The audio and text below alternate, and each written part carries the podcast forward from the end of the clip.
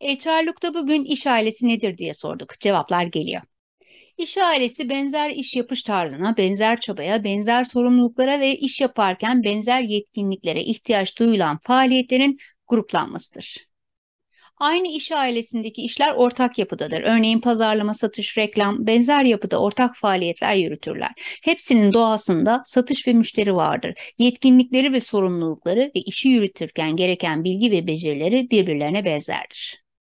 Neden böyle bir gruplama yaparız? Çünkü iş değerleme, ücret baremleri, yetkinlikler, hedefler, iç gücü planlaması, eğitim içerikleri planları, tüm bunların belirlenmesi, yönetilmesi bu gruplamalarla çok daha kolay bir hale gelir.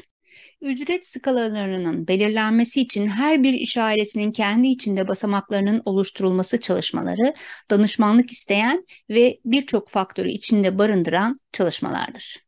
HR'lukta bugün iş ailesi nedir bilin istedik. Bizi takip etmeyi ve paylaşmayı unutmayın.